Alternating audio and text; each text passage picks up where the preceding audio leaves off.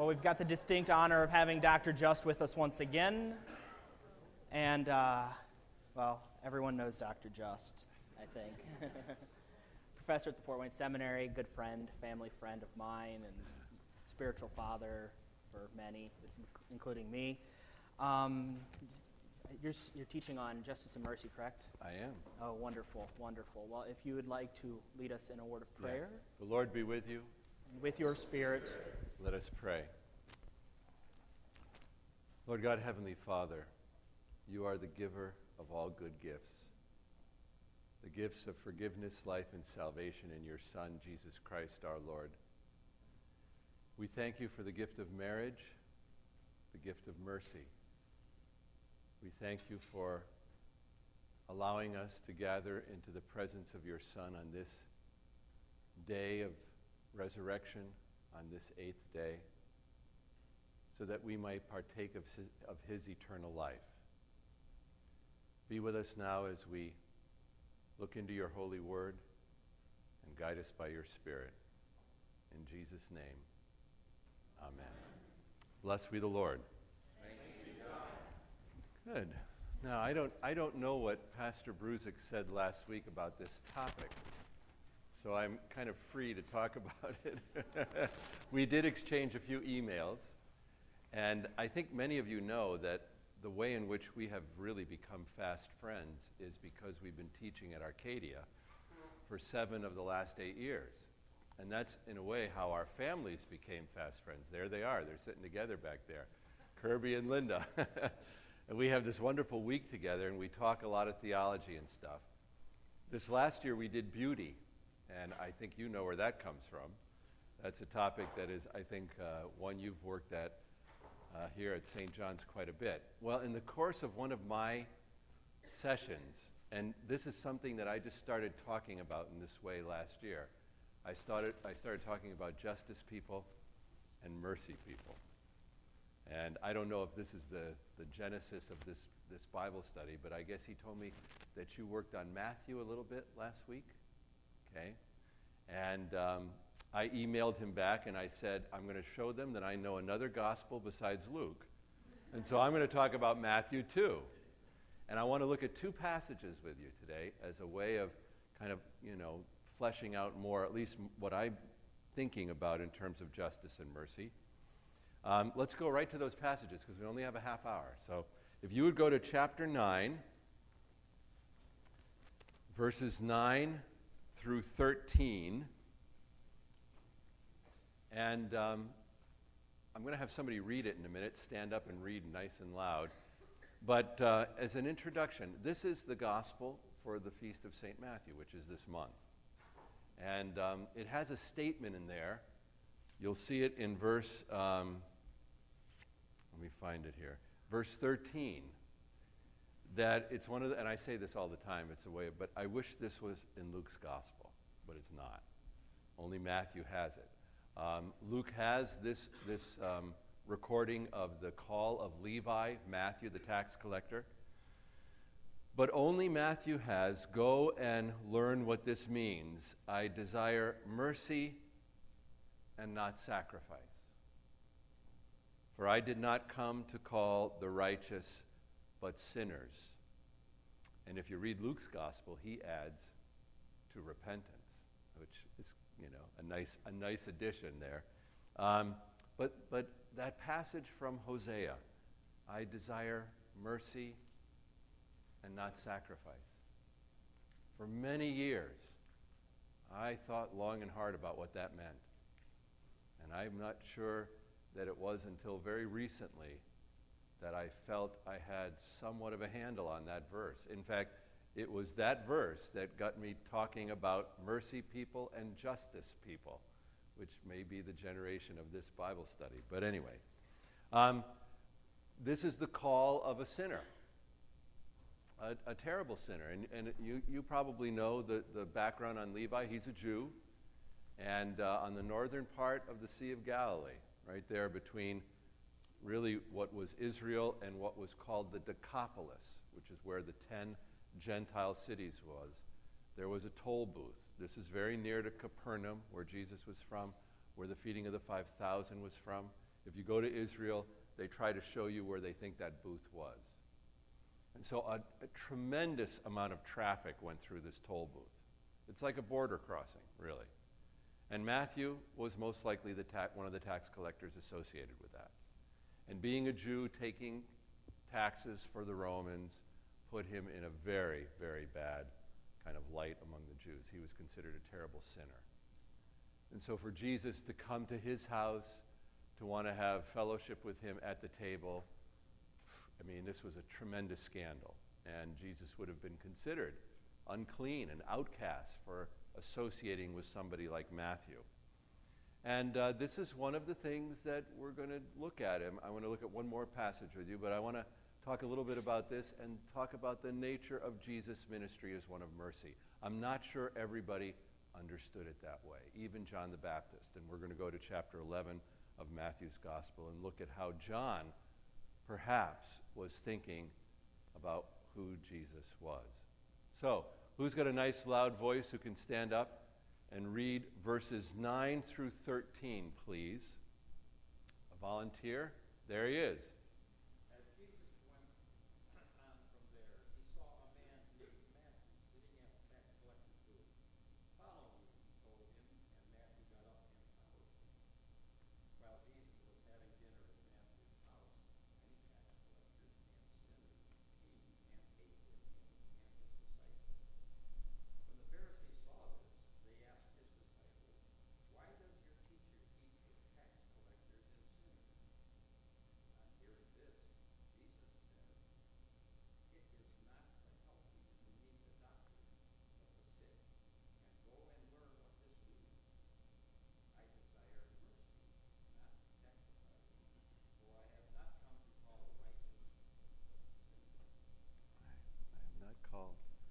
Not come to call the righteous, there's justice, that's the word for justice, but sinners to repentance. Um, there are some in the world of Christendom who believe that in order to be forgiven by God, you have to come in repentance. I think most of us would probably resonate a little bit with that. You know, we make people be sorry first before they receive absolution.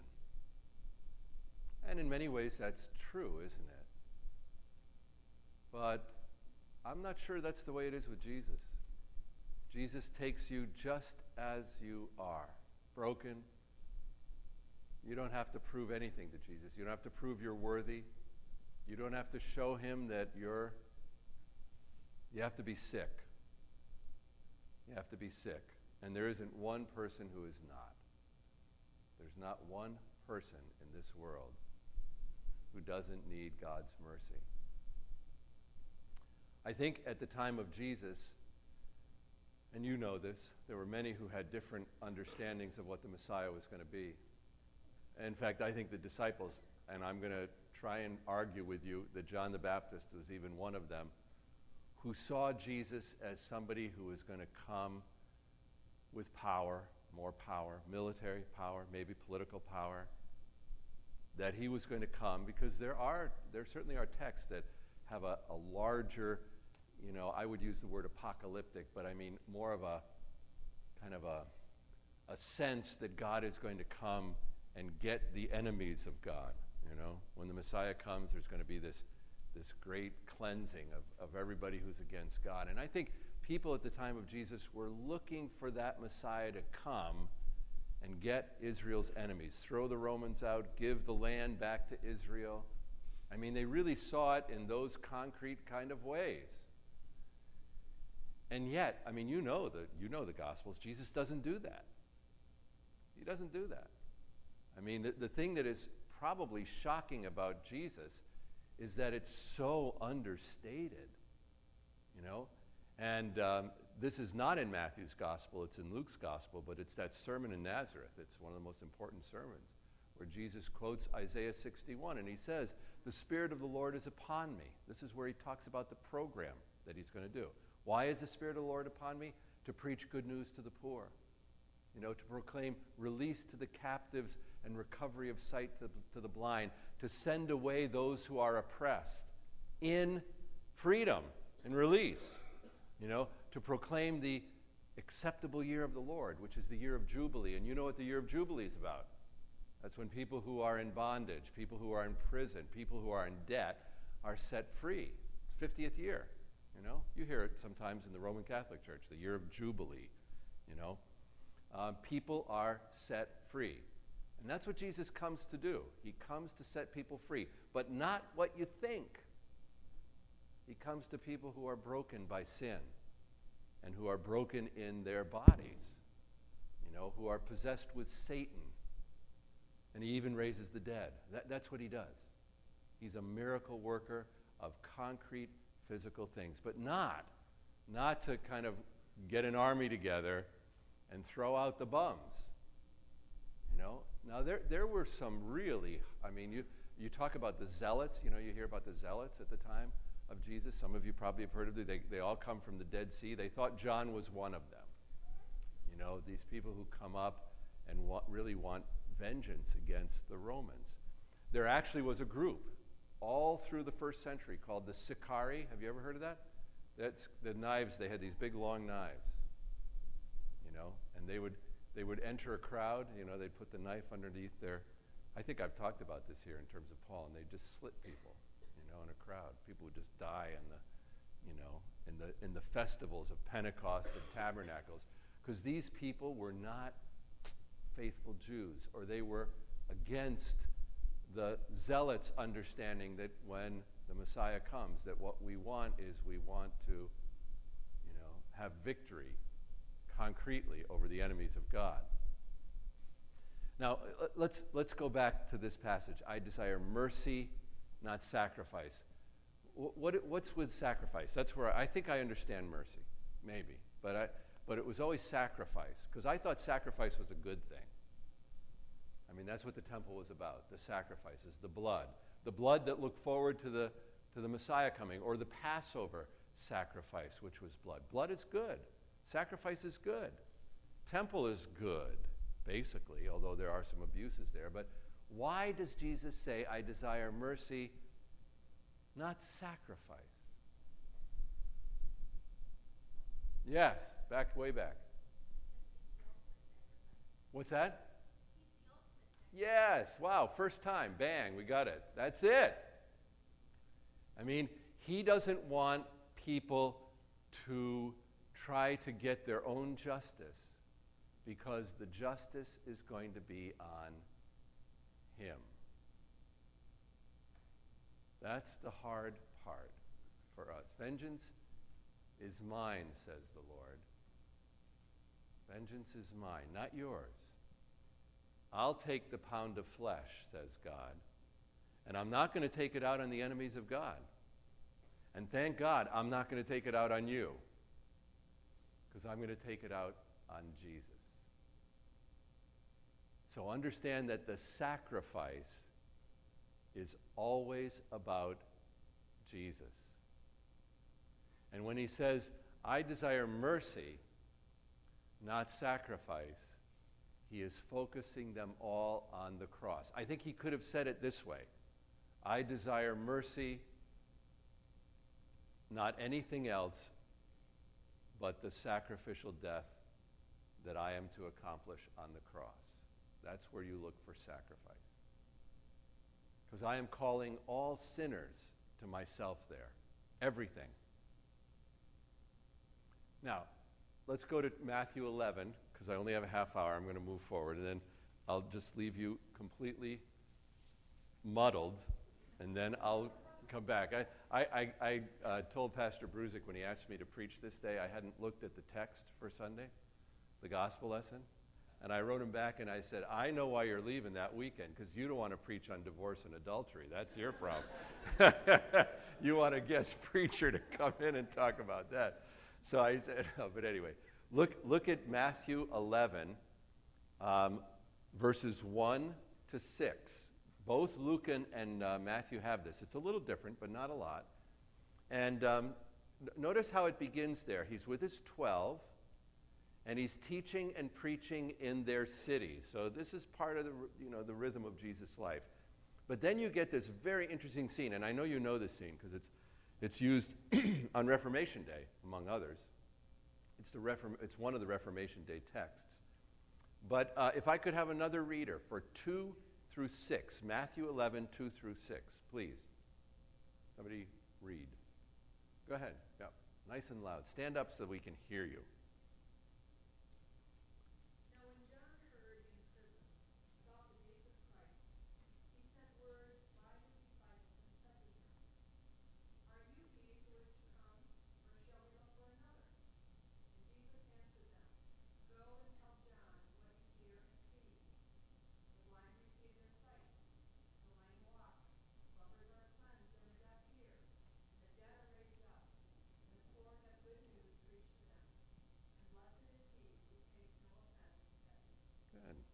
Great text. Okay, where's John? In prison, right? He's in prison. Now, remember what I said before from Isaiah 61? The Messiah is going to set the captives free. Concretely, captives, set them free. Um, I don't know if it was John, maybe it was his disciples. I think it was John. John is in prison. He's Jesus' cousin. Why doesn't John be released from prison by Jesus? That's what Jesus is supposed to come and do.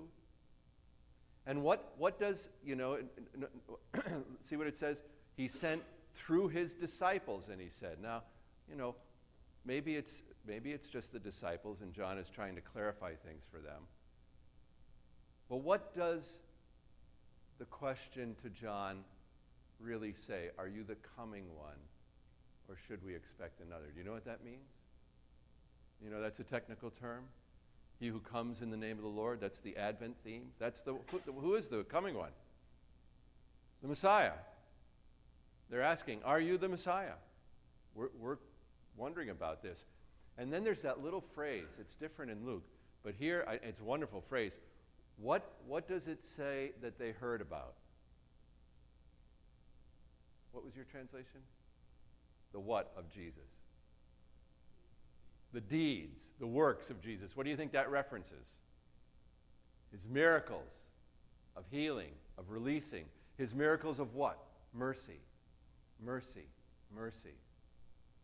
And I think, I, I, myself, I've always said this, I know some people don't like it, but I've always said it's John. He's rotting in prison. I think he comes out of the, the zealot area, even though he knows better, probably should know better. He's human too. He wonders, is Jesus the Messiah? Or are we going to expect another? Now, if somebody came to you and you were the Messiah, and they said to you, Are you the Messiah? What would be a natural response? Yes. Right? You know, now in Luke's gospel, he doesn't speak at first. What he does is he performs miracles. He raises the dead, you know, and heals the sick and casts out demons. And then he says to them, Go and tell John what things you hear and you see, what you hear from the prophets and what you see. And here he quotes Isaiah. It's um, Isaiah 29, verse 18. And just listen. This, here, is, here is the demonstration that I am the Messiah. The blind see, the lame walk around, the lepers are cleansed, the deaf hear, the dead are raised, and then those poor, they have the gospel preached to them. Now, these aren't, these aren't you know, symbolic. These are not spiritual categories. These are concrete acts of miracles. They'd heard about the works of Jesus, the deeds of Jesus. And Jesus said, Here is the Old Testament. This is what the Old Testament said the Messiah was going to be. And every one of them knew that these miracles were acts of God's mercy. Acts of God's mercy.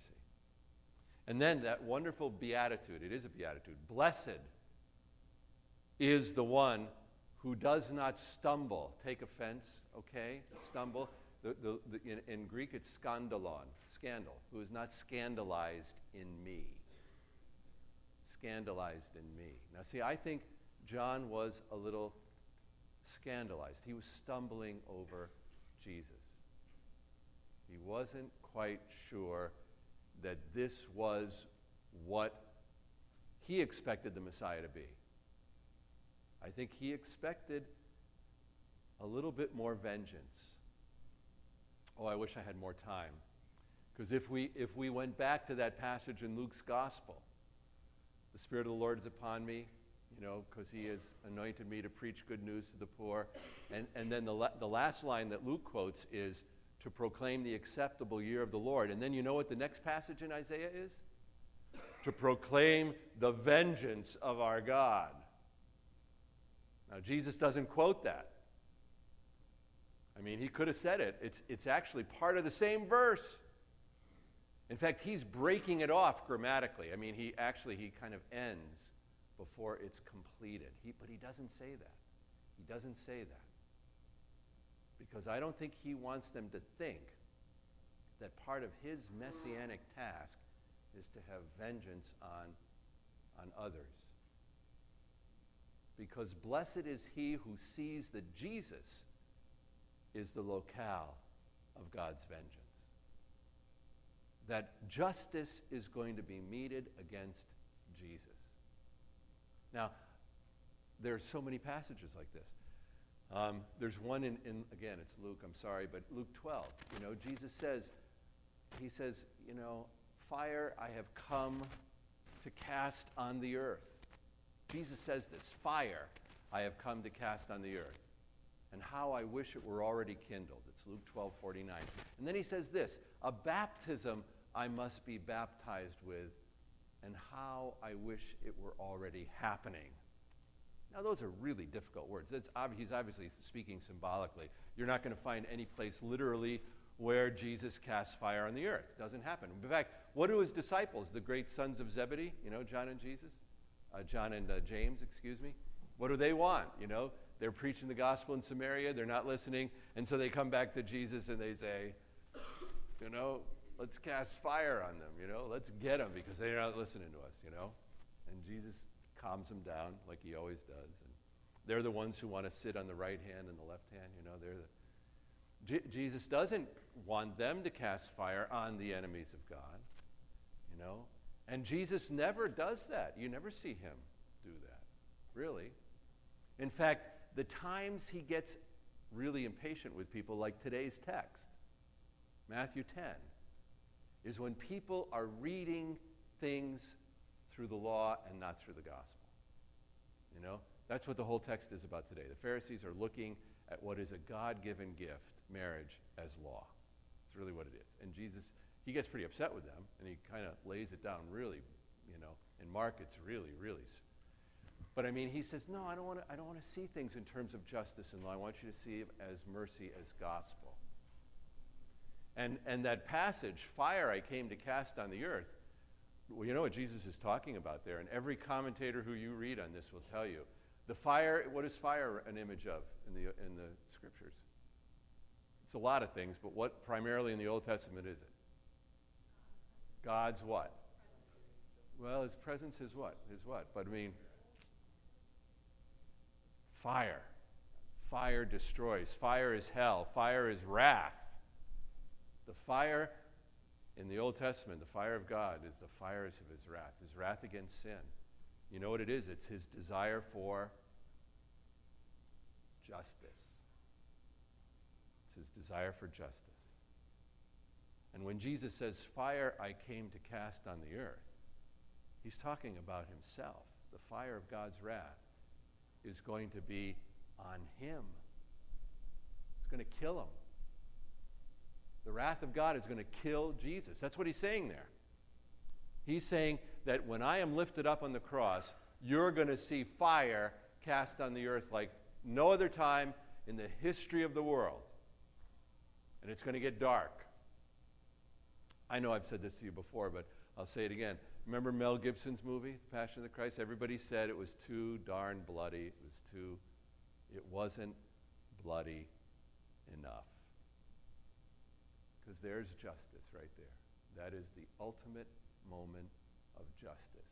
And it was the most horrific, most violent, bloody event ever.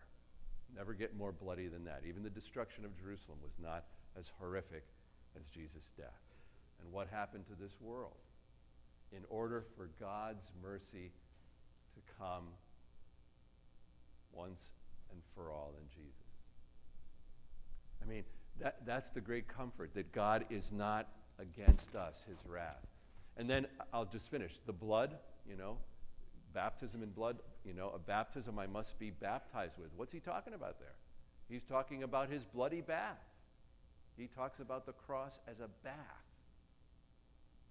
Blessed is he who is not scandalized in the fact that Jesus is the one who metes out God's justice, that it's satiated in him. Now, we're almost done here, so I better. You, are going to, I mean, all you have to do is walk around and listen to Christian radio, talk to people, and there are people who think that God is still trying to get them. That God is a, a God whose justice is going to be leveled against their sin. And they're afraid of God.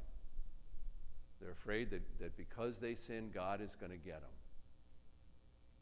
And uh, they don't see God as primarily a God mercy. In fact, that is what He is. That doesn't mean that there isn't going to be moments of justice in this world. I mean, there is law, and we need to live under the law, even divorce. Jesus, Matthew, read Matthew, meet the parallel to Mark and Matthew, and Jesus says, so it's not in Mark, you know, in the cases of sexual immorality, there, you can divorce. Jesus says it. And Paul gives even more because Paul knows how hard it is to live in this world, in the world of sin, as husband and wife. So there are, there are ways in which the gospel gets trampled on. So there is times for justice. There has to be. But that's not the way God is in his nature. That's not the way God is. And the prodigal son is the greatest example of this. Uh, I mean, there's two repentances there, you know. I mean, when he comes to his senses, he's sorry. He's screwed up. He's going to die. And when you, when you get to the point where you're going to die, you usually kind of, you know, th- that's a clarifying moment, put it that way. So he's sorry. He comes back and he says, Father, I've sinned against you. I've sinned against heaven too. I'm no longer worthy to be called your son. And then he says this, and this is the Pharisee speaking in him. He thinks of it in terms of justice. Make me as one of your hired servants. Give me some laws, give me some things to do. I'll work my way back. I can do it. I'm really sorry. I did sin. I am repentant. I'm very sorry, but I'll find a way to make it back. And that's what he intends to do until, and I've, I've said this, that's, I mean, I'm sure Pastor Bruzik's talked about old school. He talked about that book? You know, it's my favorite passage in Luke's gospel where the father, who every day is waiting for that son at the end of the, the big road on his estate, to see that son come. And when he sees him, the son coming, and he knows the son's repentant, he wouldn't be back if he wasn't. If he was doing well, he'd be out there doing his thing. But he's coming back and the father doesn't even think about anything else but girding his loins, you know what that means? Pulls up his robe, ties it, you know, so you see the old man's legs. Nobody's supposed to see it. The whole village is watching this. He runs on these spindly little legs to this, you know, and what does he do? Before the son says anything, throws his arms around him, kisses him, and then the son says this to his father Father, I have sinned against heaven and before you. I am no longer worthy to be called your son. That's it. That's it. No, you know, I'm going to try to be just about this. I'm going to work my way back. Nothing like that. He totally responds to mercy. And that's how Jesus wants us to come. Knowing that we are broken and that he's going to take us no matter what, even, even though we are sinners. Anyway, it's time. Any final questions? I'll let Pastor Bruzik clean all this up for you. it's, it's my way of returning the favor. Um, can I have a commercial, please? Uh, some of you know that we take trips, Linda and I. We're going to Spain in February and March. This is our fifth or sixth trip with Dr. Scaer. Some of you know Dr. Scaer. Um, we would love to have folks go with us. We have, it's not a biblical tour in the way in, the others have been Greece and Turkey and places, but there are lots of great Christian churches, sites, and Spain is a wonderful place, and I've had a lot of experience in Spain. So if you're interested, there are brochures. We're, we're a little tight this year because of the economy, as you might know. And uh, if you want to know what fun we have, ask the Pashkis. They've been with us on how many? Three? Three of them. So yeah, we've been, enjoyed having them along. So anyway, that's my commercial. I promised my wife I would do that. All right. Any anybody have a final thought? Okay. Mercy, not sacrifice. Let's pray. Lord God, Heavenly Father, we rejoice in the mercy of your Son, his love, his forgiveness, that he comes and accepts us as we are broken, contrite, but people who can do nothing to receive what he gives. Help us to come like children in humility and in simple faith, receiving from him the gift that comes at the enormous sacrifice of his very life for us. Help us in our lives to embody that mercy, to embody that love, to go out into the world knowing that we are his mercy people. In Jesus' name we pray. Amen. The grace of our Lord Jesus Christ, the love of God, and the communion of the Holy Spirit be with you all.